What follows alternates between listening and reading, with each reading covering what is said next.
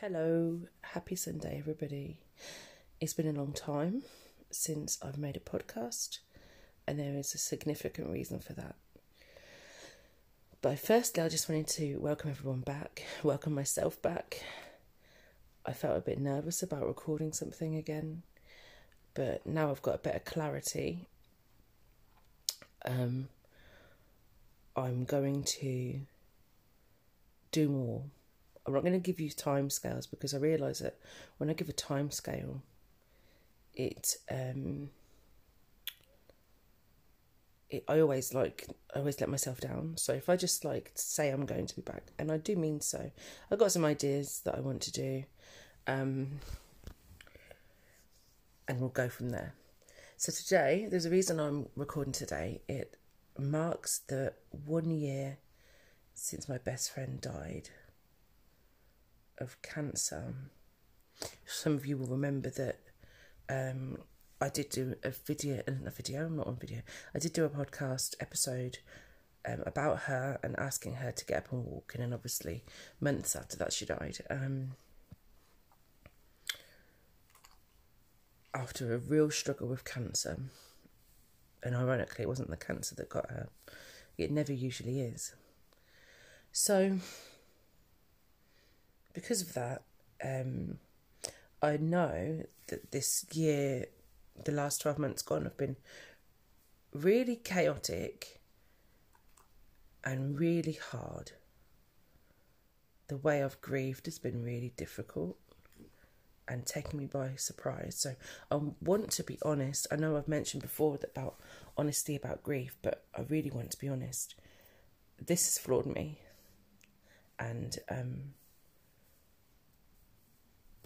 because it's just floored me like that, I wasn't really prepared to take it on.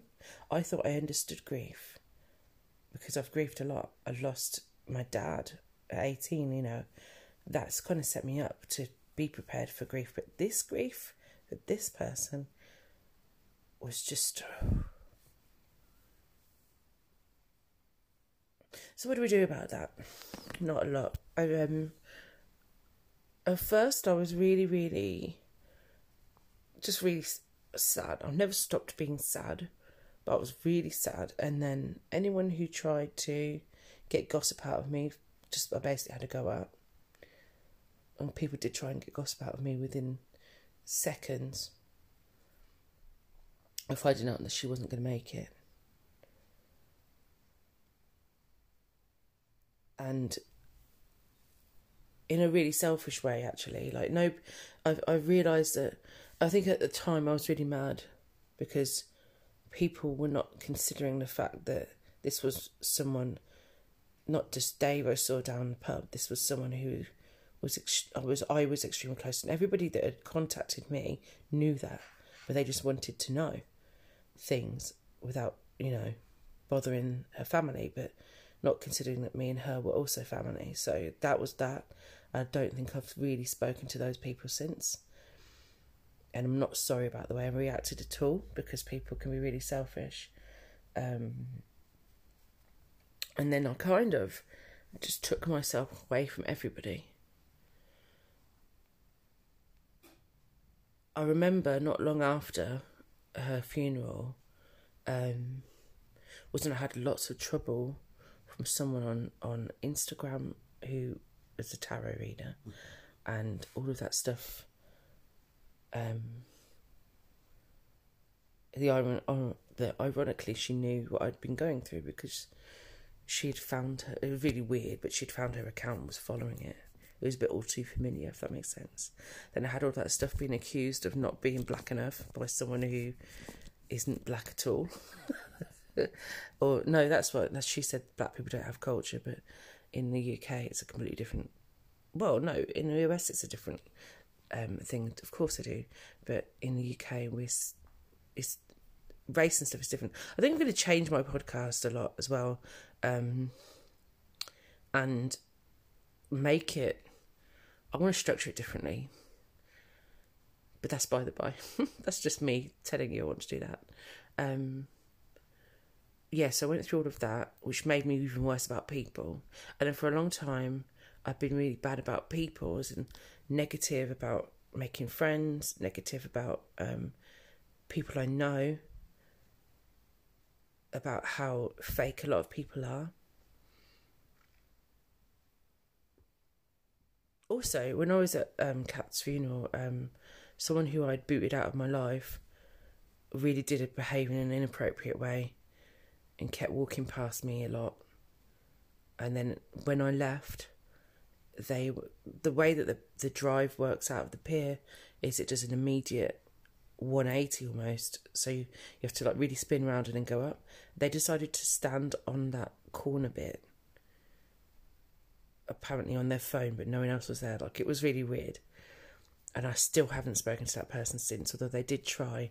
And get my mum to give them my email address which is really weird i think if you have if you know that someone is so offended they will not speak to you at all, then maybe knock on their door, write a letter, put it through, speak to them properly like that.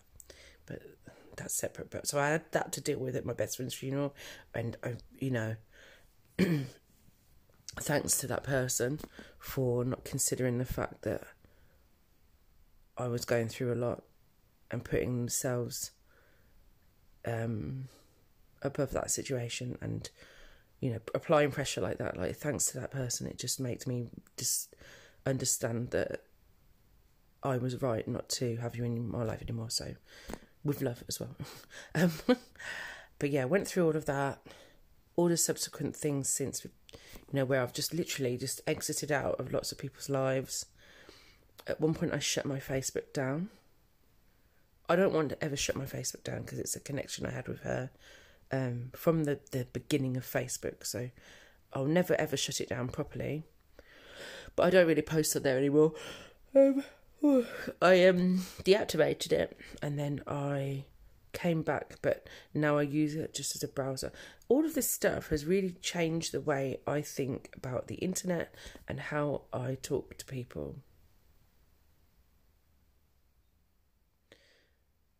And I guess what I'm trying to get with this all this stuff that I've gone through as a person, and the days where I'm just too sad to talk about her. But things are getting better in a way, you know. Um, so oh yeah, there's there is a point to my ramblings anyway. So I went through all of that, and then I realised that I miss people, and very slowly, very slowly, you know, reaching out to different people, finding out how people are, wishing them happy birthday. You know, I messaged somebody yesterday who I thought probably hated me because I hadn't been involved in their life, just to say happy birthday. I see the sun's out for you. Um, have a have a lovely birthday, beautiful. And they messaged me back, and I was so taken back because they didn't. The message didn't reflect what I thought they might think about me. It was hi, my beautiful big sister um, thank you so much. I miss your face. And it made me realise how much I, you know, obviously I miss them, but it made me how realise how much I really have exited out of, of a lot of people's lives.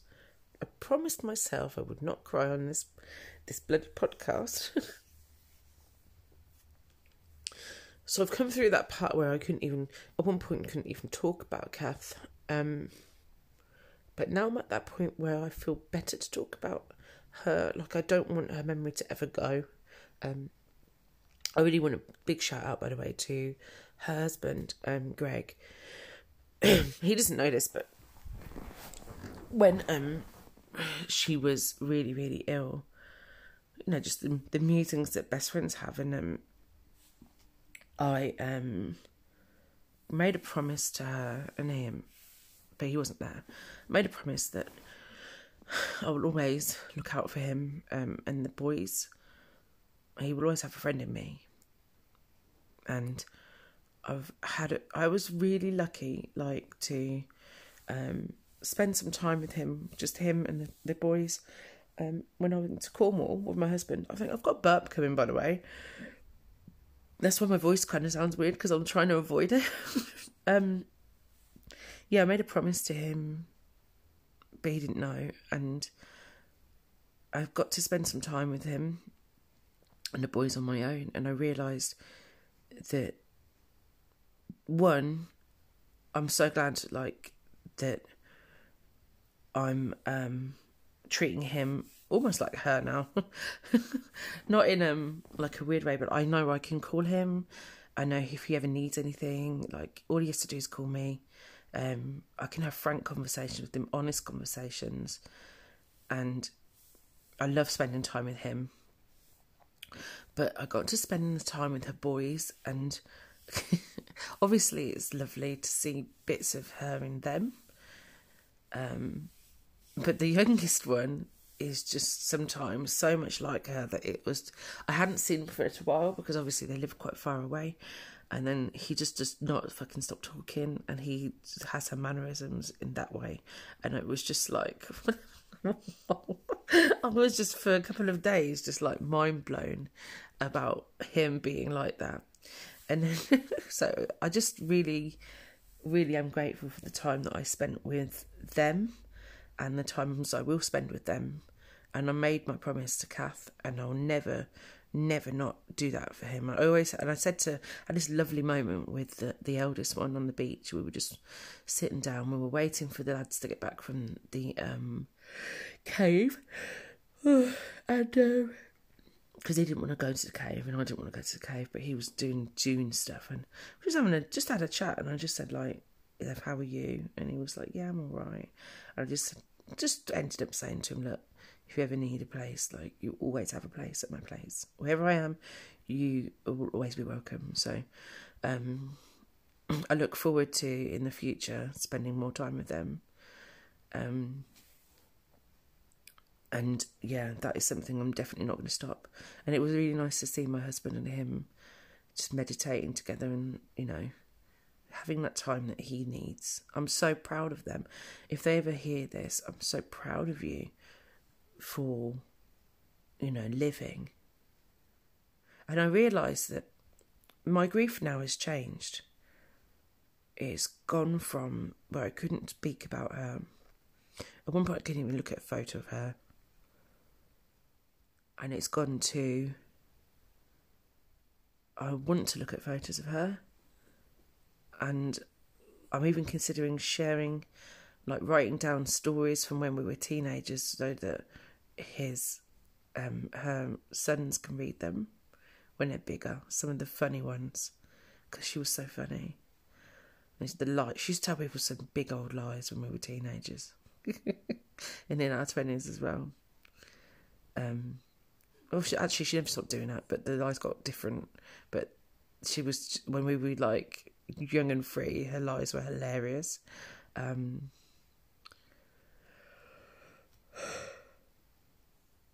and um, I, I now feel like I just want to celebrate her every day. Oh, that's what happened. So we had this um, gig for her last week. It was a charity gig in her honour, and it was like back to back rock bands um, it was amazing. And Greg's band was there. It was amazing. I didn't get to see all of it because um, we had to get back to Northampton.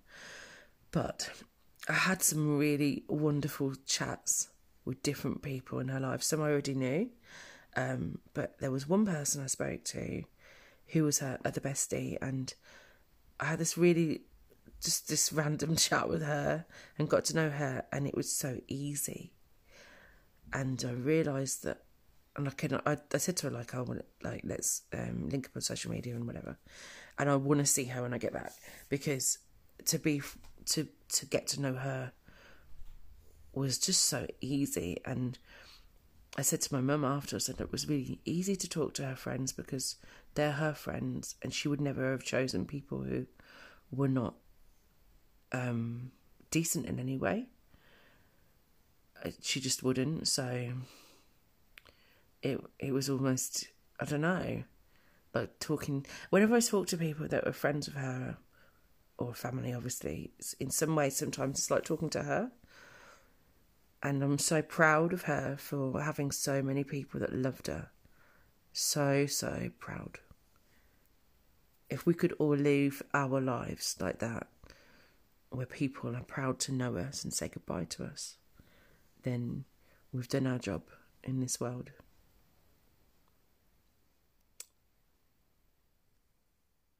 Grief is a funny thing, isn't it? It makes us behave in in just so many different ways. And I think of it as riding, like literally riding a wave. Greg is a surfer, and I think of it like surfing. Like sometimes you're going to get those those waters that are still and harder to to get a wave on, and then sometimes you're going to have those fucking massive waves that like they're going to take you over. But all the time you're going to come back to the shore. So I just want to say, like, dedicate this whole day to my best friend. She used to love my podcast. And I'm going to keep this episode like totally short and sweet. But I'm so happy that I had her in my life. And I'm so. I'm never going to forget her. I'm always going to talk about her. And I want you all, if you've got somebody who you love as much as I love that that woman, um, you know, give them a text, give them a hug. Life is very short and it's going by every day. And we have to make the most of it. So, this is my the end of my episode of grief and how I've personally been not dealing and dealing with it.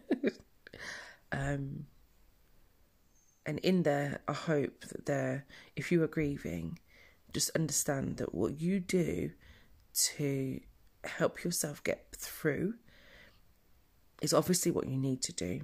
Try not to self medicate. That's one thing as well. I am literally, I literally don't drink really. I did when I was away for a couple of days, but it was like literally one beer or two beers.